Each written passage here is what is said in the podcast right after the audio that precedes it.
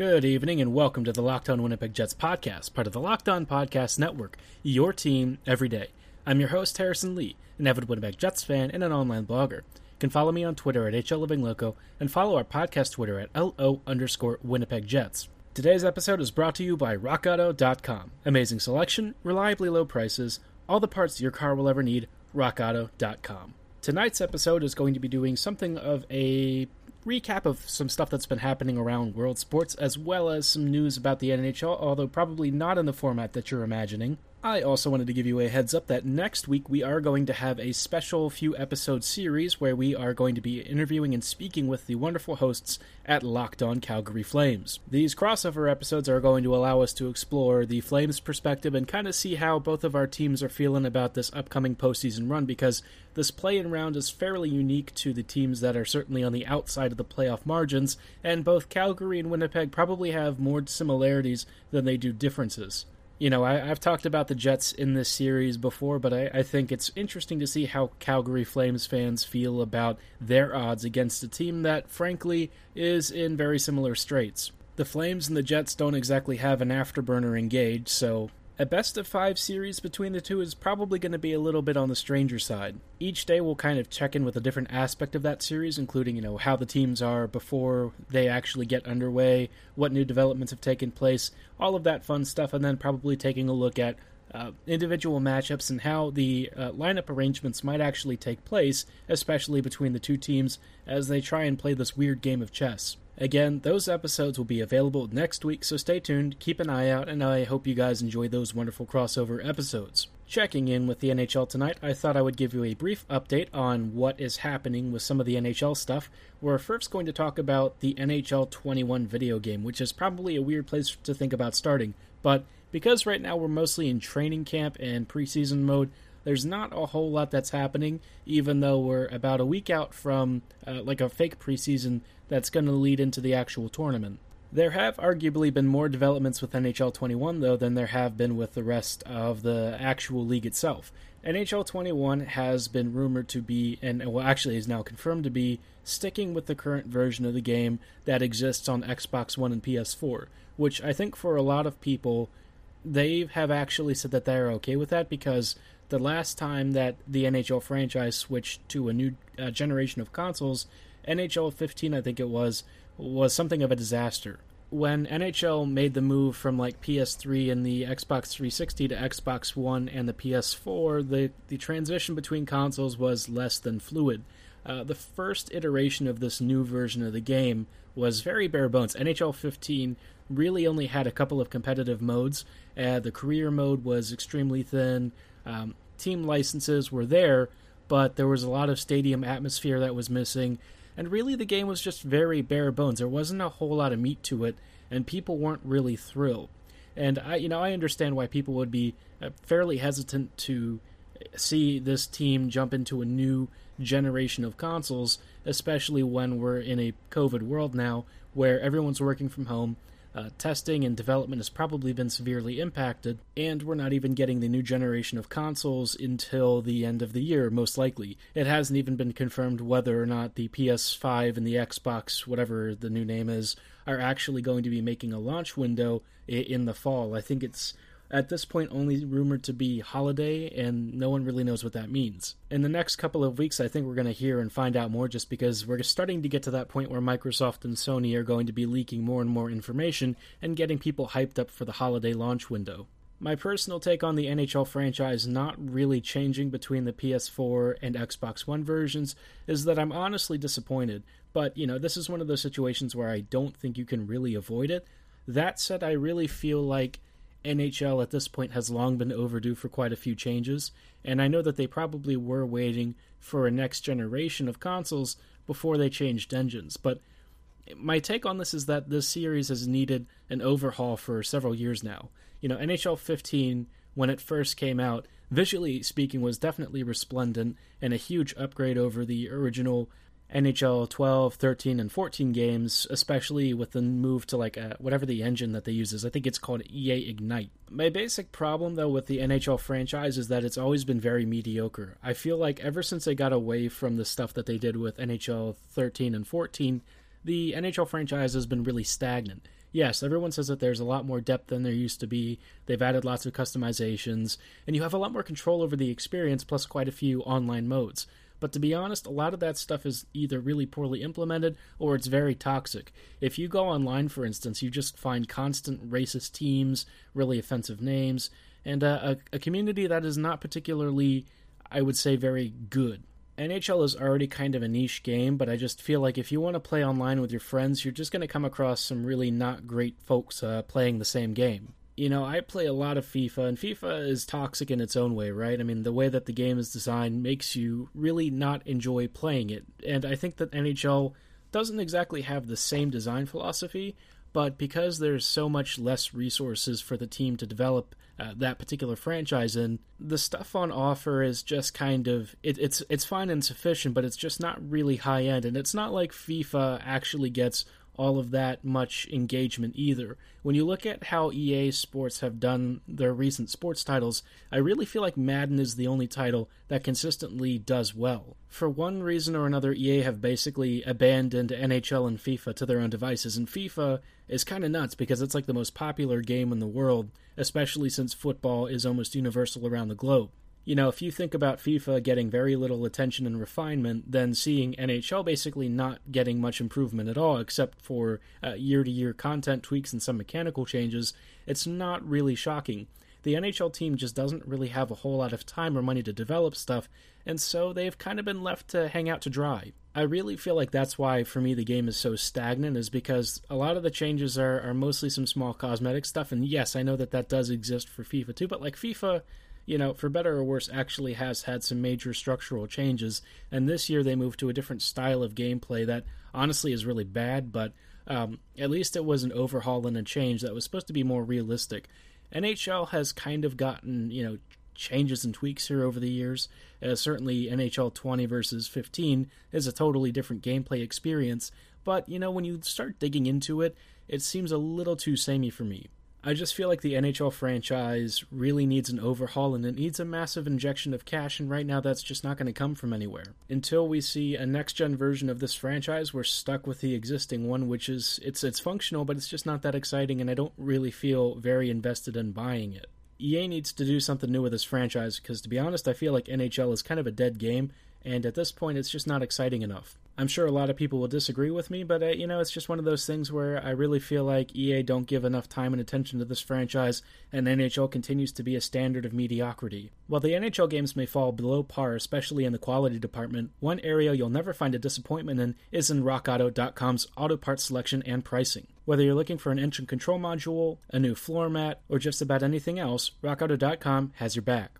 Featuring an intuitive, easy to use website, RockAuto.com allows you to filter exactly by the price you want to pay and helps you find the exact parts you need based on your year, make, and model. Instead of trekking out to the auto parts retail brick and mortar stores, check out RockAuto.com's diverse, competitively priced selection online. You could save 20, 30, 40, even 50% off of retail brick and mortar shops. RockAuto.com is a family run business with over 20 years of experience in the automotive industry. And whether you're a brand new DIYer or an experienced automotive mechanic working in a pro shop, the prices for both of you will always be the same. You don't even need a membership to use RockAuto.com's excellent site, and you can always be sure that you're getting the most competitive pricing available. If you place an order, be sure to write Locked On in the How Did We Do box so they know we sent you. Amazing selection, reliably low prices, all the parts your car will ever need, RockAuto.com. As we approach the onset of the NHL season, I thought it would be interesting to take a look at what exactly has been going on in the training camps for the Jets. You know, there is uh, quite a bit of information that's coming out right now, and most of it is pretty much stuff that you're likely expecting. The Jets are, are running through a different number of line combinations, and they're having some of the guys and young younger rookies, as well as just some of the younger guns in general, kind of cycling in and out of spots one thing that I think Paul Maurice has indicated is that he views this as a sprint rather than a marathon because of how short the entire playoff format is, and the fact that uh, the game is just not going to be the same, especially because of how rusty guys are, and again, the pressure of the format change. I think it's genuinely hard to know exactly what's going to happen with this whole thing because, to be honest, uh, no one's ever really been through an experience like this in the modern era. I mean, the closest that we have to like a cancellation of a season would be an NHL shortened lockout but like a resuming of play in an altered playoff format, I think is something that's an entirely new experience, and I'm not really sure how it's going to pan out. Next week, we're going to get you know get some preseason games that are going to be broadcast, I believe, on NBCSN. And uh, yeah, Winnipeg will actually get in on some of this exhibition action. Uh, the first couple of games are going to take place on July 28th, which is next Tuesday. And the first game will be uh, Pittsburgh versus Philadelphia, followed by Toronto and Montreal, and then finally Edmonton versus Calgary. On Wednesday, July 29th, Tampa Bay will take on the Panthers, Colorado will face Minnesota, Carolina will face Washington, and then St. Louis will take on Chicago. The Islanders will face their New York rivals in the Rangers. And finally, the Jets will close it out against the Vancouver Canucks. The following Thursday, we'll see Nashville versus Dallas, Boston versus Columbus, and Vegas versus Arizona. What you can kind of see with a lot of these matchups is that, uh, for the most part, the NHL try to do some rivalry stuff, or teams that are generally speaking more regionally involved, or maybe even in the same conference it seems like they went out of their way to pick some of the most you know hated rivalries, especially Edmonton versus Calgary, Pittsburgh versus Philly, and then Colorado versus Minnesota. The rest of the games, generally speaking, are pretty. I mean, they're definitely rivalries to some respect, but they're not like dead on extreme heat, uh, very passionate games. You know, if it was Nashville, Winnipeg, you'd probably see a, a bit more body action. But I think because of the nature of, of the fact that like right after there are the starts to the uh, the play-in series. I think that the NHL is hoping that some of these games serve as like a nice tune-up for some of these teams who really haven't had a whole lot of reason to feel particularly excited or maybe energetic. So if you play an extremely hated rivalry right before you get into your play-in or, or round robin series, maybe you'll feel a little bit of extra motivation. What is notable about some of these games is that they're going to be without some of the star players. Like Boston right now is currently without David Pastrnak, and I think the suspicion is that Pastrnak may have been either exposed to COVID around somebody or was infected himself. It's not exactly clear because uh, right now the NHL's policy is to keep it very quiet as to whether or not somebody tests positive. They will announce that a certain number of players have tested positive for COVID and might even indicate the team, but for the most part, they're keeping things pretty private. I think the whole thing that happened with Auston Matthews being outed by Steve Simmons uh, as one of the guys who tested positive probably made the NHL very uncomfortable. The Bruins were also without the services of recent trade acquisition Ondrej Kase, and again, that might be a similar situation to Pastrnak, but no one really knows because, again, all the NHL teams and especially injury reports are being kept very private. Interestingly, uh, the Penguins also had an absence, and that was uh, Sidney Crosby, who only recently started returning to skate. I forget if he was dealing with some injury prior to the quarantine break, but whatever it is, he seems to be getting back up to speed and hopefully will be playing, uh, especially during the playoff series when they resume next weekend. In other uplifting news, uh, Oskar Lindblom could actually return for the postseason picture for the Philadelphia Flyers and just inked a three year contract extension. You know, I think everyone at this point is really rooting for him, and I, I know that the, uh, believe he had a form of cancer, and it's been a very long road for him, especially during his treatment and recovery. But, you know, he, he's getting strength back. I think he's starting to skate again, and it seems like, you know, the team and, and him really want a reunion. The only thing that I do worry about, of course, is that uh, naturally, he will be immunocompromised, but it seems like, at least from the team doctors and the staff that have been working with him through his treatments, that they think he'll be all right. Either way, I think that there is going to be a lot of movement over the next couple of weeks, and I think that we're going to see a lot of guys uh, kind of bouncing in and out of lineups because we're going to have some injuries that we compete with, uh, maybe some guys coming down with some sicknesses, and probably some potentially positive COVID tests. We have to hope that no one tests positive, but I think by the nature of what is happening right now, and with everyone traveling to and from different places and being out in the public, guys are going to come into contact with this virus more often than not. The NHL, I think, has had a pretty good plan as far as their COVID bubble is concerned for when the uh, the actual playoff picture starts to take shape. But until then, we're still going to have to deal with the daily realities of being with a pandemic that doesn't really discriminate by age. Hopefully, things get a little bit better, but you know it's going to be a tough road, and we have a lot of work to do if you're bored and kind of looking for some other sports to watch, I will recommend that you check out the uh, the J League if you like football. Um, J League is kind of an interesting soccer league in the sense that, as far as I've been able to catch and, and watch, I think it's streaming on DAZN. I usually catch up with the highlights and stuff, but J League is a very fun league in the sense that the build-up play tends to be a little bit slower, a little bit looser, but you know increasingly methodical, especially as you get into the final third. And then once you get around the box area, guys just start taking really long shots, or there's a lot of defensive breakdowns that lead to some really fun goals. In a lot of ways, J League is like a souped up MLS, and I think that that makes it a very entertaining league because MLS, even though a lot of people kind of, you know, sniff their nose at it, I think it's a fun league. It's a very entertaining, high octane, high offense, and relatively organized league, especially when you compare it to something like uh, some of the lower leagues of, of France and even some of the lesser English leagues these are still professional football leagues, and there are some pretty talented players that have been able to go through those ranks and even move on to other teams around the world. What is interesting about J League is that if you actually check out the highlights and look at the stands, you'll see that there are fans uh, in certain areas that are allowed to sit in the stands and cheer for the teams. You know, it's kind of crazy to think that we're going into the NHL with fanless stadiums and, and really tightly controlled bubbles, and yet around the world in areas that were even closer to the original uh, COVID epicenter, they already have fans returning to stands. It really says a lot about the uh, the state of things in North American sports and really North American society that we still aren't even anywhere close to that. That dourness aside, if you are a football fan, by now you've probably heard that Liverpool have officially been awarded the Premier League championship title. In today's match against Chelsea, they uh, you know they didn't really have to play all that seriously, but they still won like five three and, and certainly put on appearances for at least part of the game. And once the title was confirmed, they had a nice little celebration. And the head manager, um, Jurgen Klopp, went up to the media and was talking about the fact that he wants all the fans to get ready for a celebration for when things are safe. But, you know, he was very careful to say after COVID is over. Klopp is a pretty smart, methodical guy, and in fact, he actually told one fan to kind of piss off when the fan reached out to him, especially in the early days of the pandemic, because he wanted to keep social distancing enforced, and you know he's like, you know, don't be an idiot. Make sure that you stay safe and, and keep our guys safe, because ultimately we still got a, a, job to do.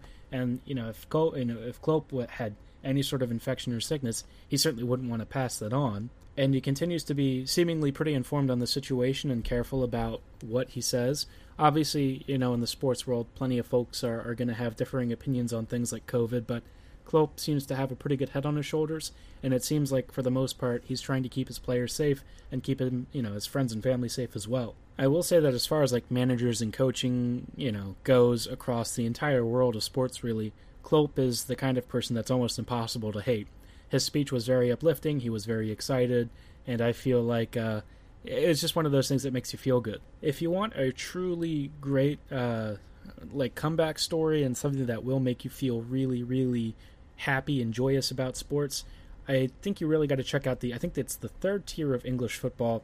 Um, Wycombe Wanderers actually just gained promotion, and one of the guys who really has defied all the odds and been a sensational story for Wycombe is Adebayo Akinfenwa. And if you don't really know him, he's this really big, lovable guy who is in some ways larger than life in the sense that he was this guy who had such a bizarre build as as a forward for uh, really football.